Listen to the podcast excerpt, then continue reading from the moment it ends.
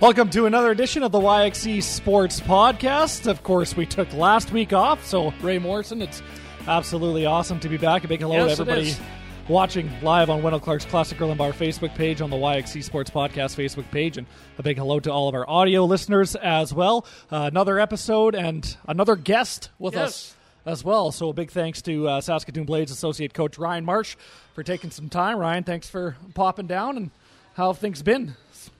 Well, g- good. It's great to be here. Thanks for having me tonight. Uh, it's, uh, well, it's like we think we were just saying. It's been a, a bit of a unique time. Yeah. And uh, it's uh, it's certainly nice to um, you know to to have uh, some signs that we're going to be back out of here sooner than later. You came in about three years ago, I think it was. Uh, you're from Mitch Love's hometown of Quesnel, BC. You spent a lot of time with uh, Edmonton. You also played some Canada West hockey with the University of Alberta in the day. But how, how do you enjoy Saskatoon three years in? It's it's been great. Yeah, Yeah. it's been great. It's uh, it's become uh, a second home, and um, it's uh, it's been really good to me. I really like the like the uh, the city, and um, you know started to, to build some relationships, and uh, over the course of time here with uh, you know different people that you come across here in the hockey world, and it's been uh, it's been good. Some big news from the Western Hockey League uh, not all that long ago. Yeah, so I think January 8th is the day Yeah. that coaches, players, fans have circled on their calendar. That's uh, the projected start date for the 2020-2021 WHL season. So, uh, coach, maybe just your thoughts on how this has come about and how long this has been in the works and how excited you are to get back to coaching meaningful hockey.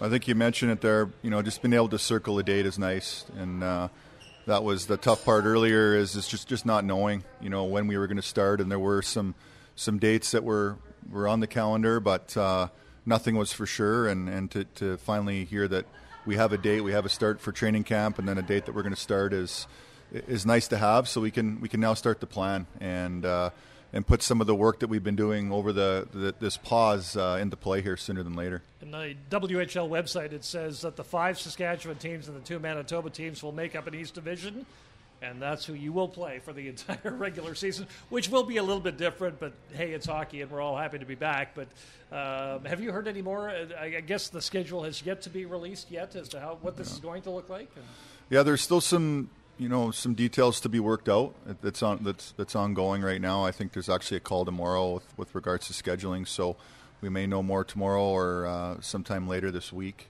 Um, uh, but it will be within our division. Um, And you know what? I, I don't think we can complain. I think we just have to be excited that we're going to be back at it, playing games.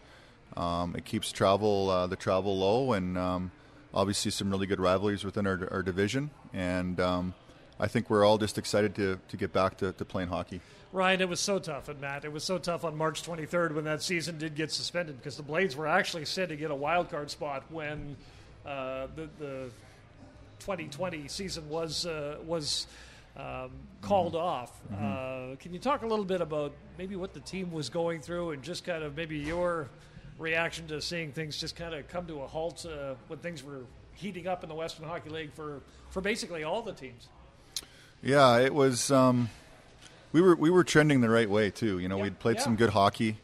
Um, we were I think you we had were 34 wins as of that March 20th date or something. Which yeah we- 34, 24, 2 and 3. Yeah. I think it was. I mean, Yeah. there's always you know hills and valleys throughout the course of a season, but um, we had really kind of started to turn a turn a page. There were a couple minor moves we made at the at the deadline, and you know we were really starting to gel. I felt uh, as a team, you know, down the stretch there, and uh, you know for us it was it was weird. I mean, I can think back to it, and it. it you know, it seems like a it's such a long time ago now, but you know, we were um, we had played a Tuesday night game in Moose Jaw, and had made um, the plan to just continue on to get to Winnipeg.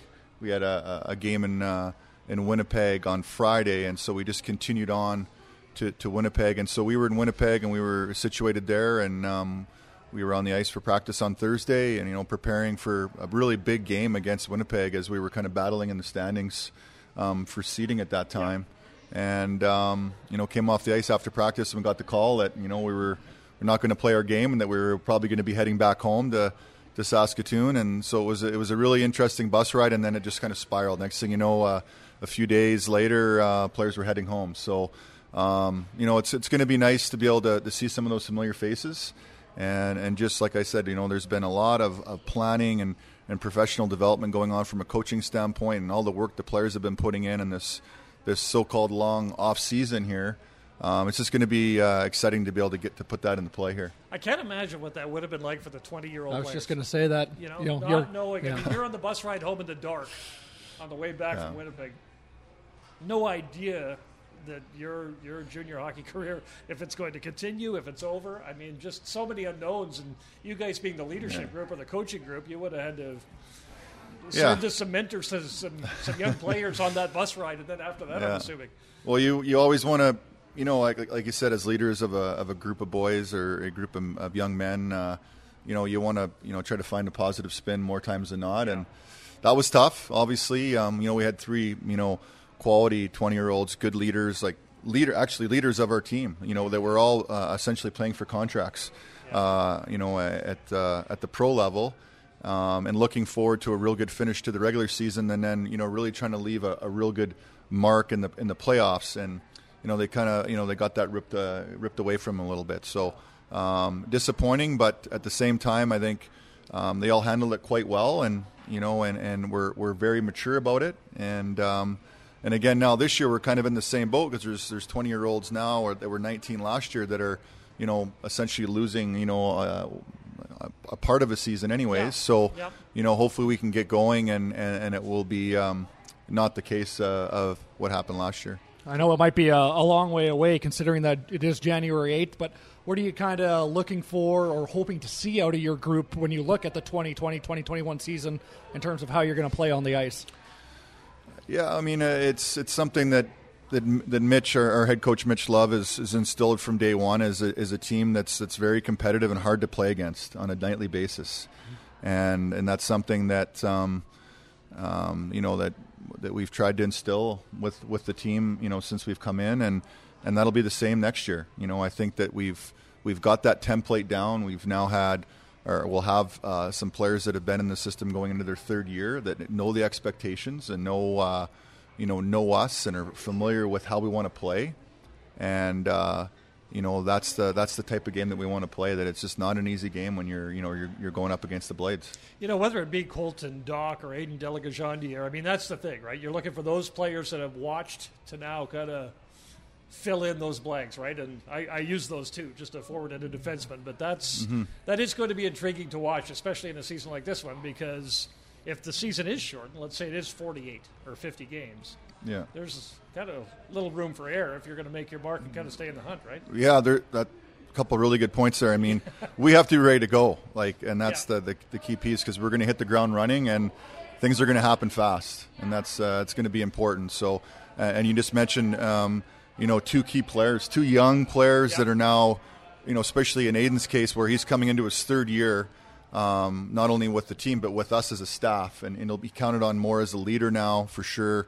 Um, I mentioned the 20 year olds that we lost from last year. They were all they were all you know critical leaders on our team, Yeah. and so it'll be you know players like Aidan that step up um, in those roles as well as Colton. I mean, I'm, I'm really excited about Colton. I've seen him quite a bit this summer, being that um, you know we're both uh, you know in the Edmonton area in the off season, and um, he's worked really hard, really hard with his game um, over the course of this pause to you know to come in and, and be ready to go. Bloodlines are there too, right? So Certainly are. there's, Yes, they defi- there's definitely that. Um, talk about uh, Tristen Robins a little bit. Obviously, second round selection of the San Yep. Jose Sharks.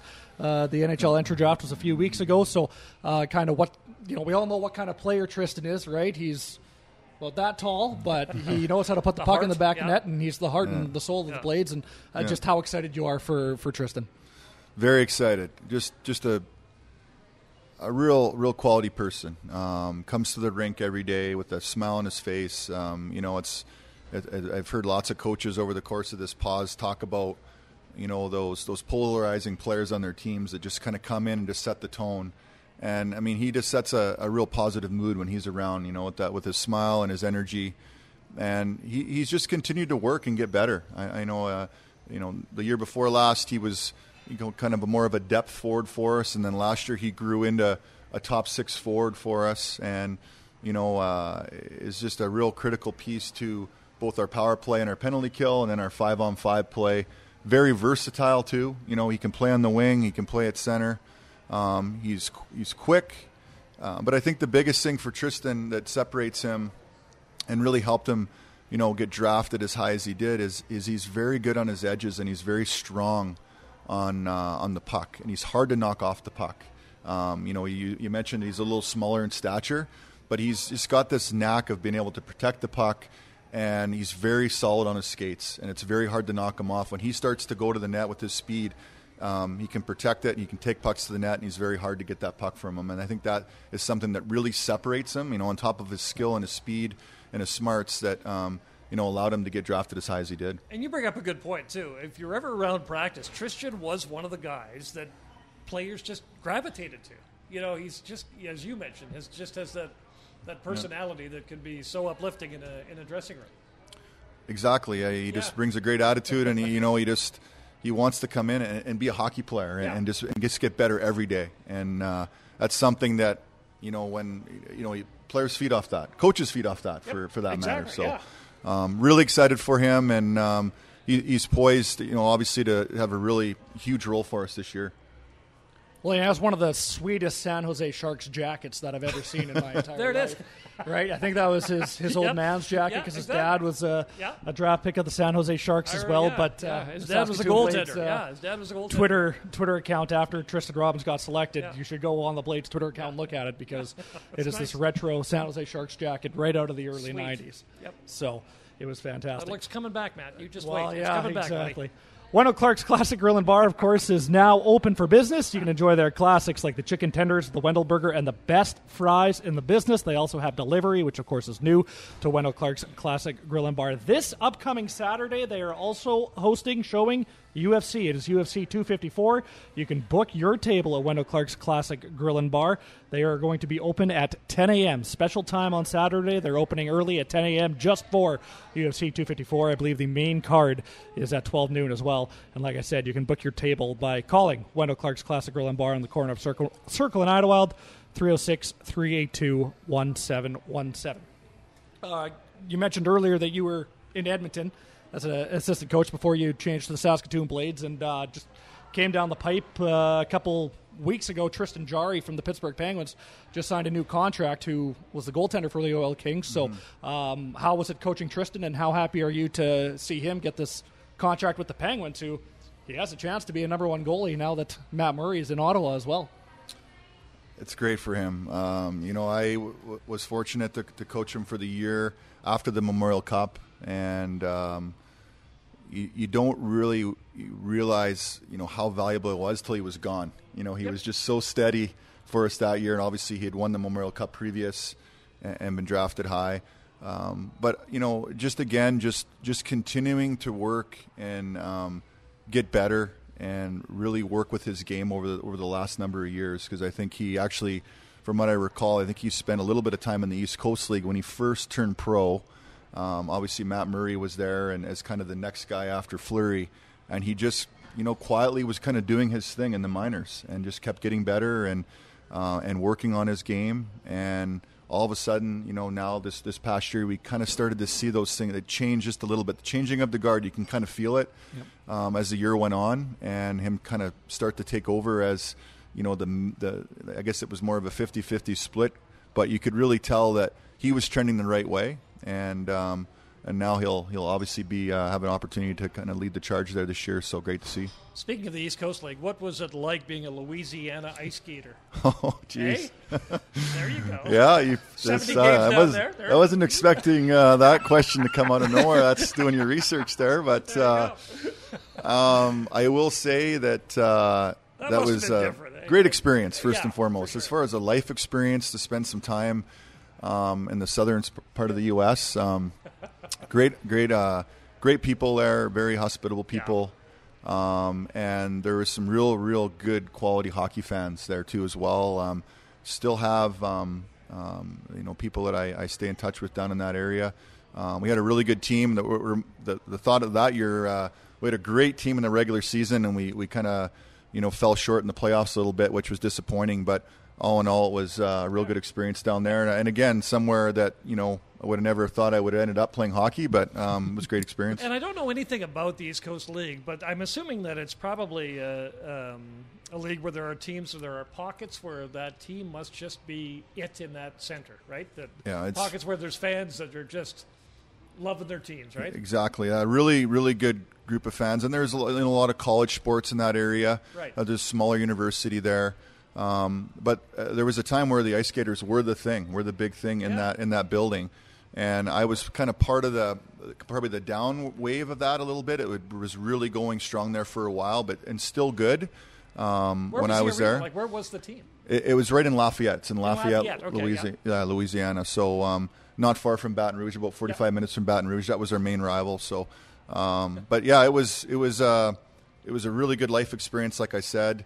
And um, you know, like I said, I, did, I didn't expect to be you know playing hockey way down there. But uh, as far as the East Coast League goes, I mean, it was it's gotten I think uh, the quality has gotten better and better over the last Yeah. number of years. I mean, that was a while ago. It was still good quality hockey, but now there's you know there's so many good young players, and, and it's become a younger league Yeah. because there's different rules and regulations to only allow so many veteran players. So it's a it's a breeding ground for good young players that might not be quite ready for the American League, um, that are really close, and a lot of really good young goalies. It's a good spot, obviously, for young goalies to get lots of opportunity to play, and and then and then obviously then move up to the American League eventually. But uh, it, it was a great experience down there. Well, that's where kind of the majority, especially recently, the majority of your goaltenders do develop, right? Is in those East Coast leagues. I mean, it's rare that a goaltender gets selected in the first round of the NHL entry draft. Even if he does, he's still X amount of years away from probably making an impact in the NHL. So you bring up how it's become a breeding Mm-hmm. ground for, you know, development wise, and I think that's the case especially with goalies. It's just my own For personal sure. opinion on it.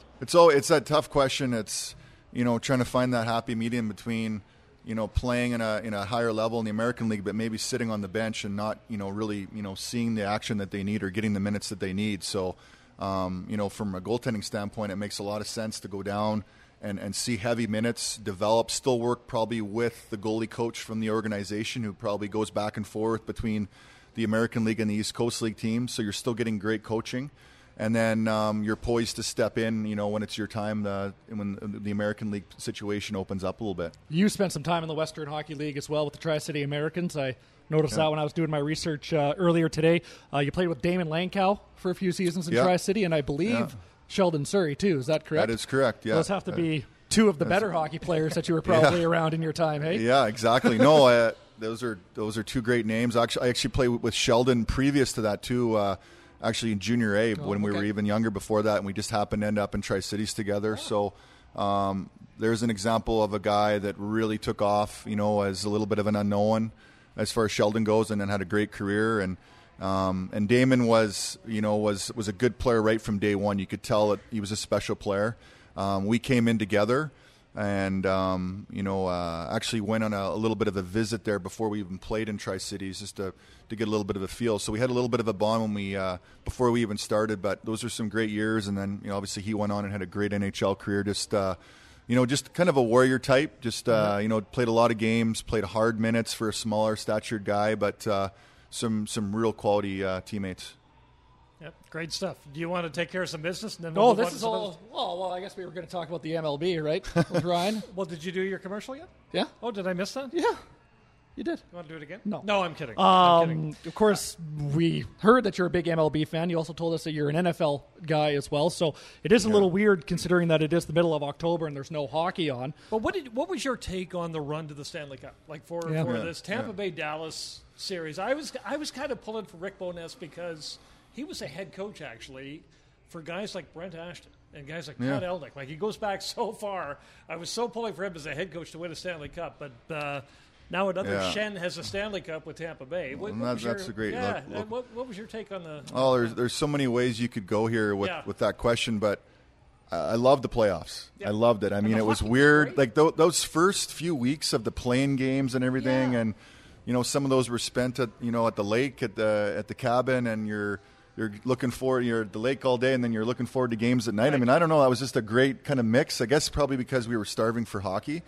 Um, but you know, and I, was a little bit torn with as far as where the you know the finals went, being that Bowness is a great story, you Yeah. know, and he's been around for a long time, and I love the story. Like the Kevin Bieksa tells the story, and he was getting a lot of play this year in the playoffs as far as an analyst, and he tells a story about the leather coat that they used to wear to make fun of him, a kind of a slop shot type leather coat back when they were in Vancouver when they had him there, and he just sounds like an unbelievable guy, and he's really Yeah. changed with the times. He's like he's stayed current as far as being in the league that long. His fifth so decade. exactly, You know, yeah. like five different decades of coaching in the National Hockey League. I mean, then that's just a sign of a great coach to be able to stay with it, stay current, um, you know, almost reinvent himself a little bit as he's gone on. Um, but at the same time, there was a part of me that loved the Tampa story too because of, you know, um, you know what, how they had kind of had the tough, tough time last year, and then they kind of reinvented themselves a little bit. They reset, and it's just a great, you know, a great um, sign of or you know, it's it's a it's something for all teams to see when you have that you know that tough time against Columbus two years ago, but then use that as fuel to come back and win the next year. Yeah. You know, and then of course Jon Cooper being from Prince George, so Right. there's a little bit of a kind of a northern BC uh, tie there that. he was a Notre Dame Hound too. Yeah, He- he was down in But I think it's yeah. I think it's lacrosse though, wasn't he?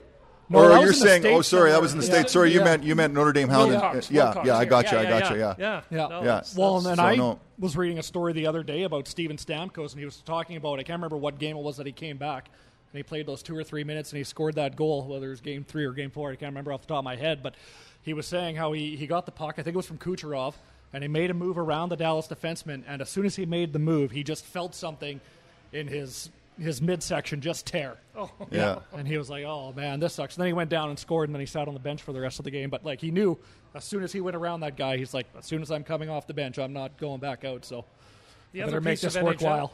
the other piece of NHL news today. We know who our favorite play-by-play commentator is in hockey. It's Chris Cuthbert because we're a little biased.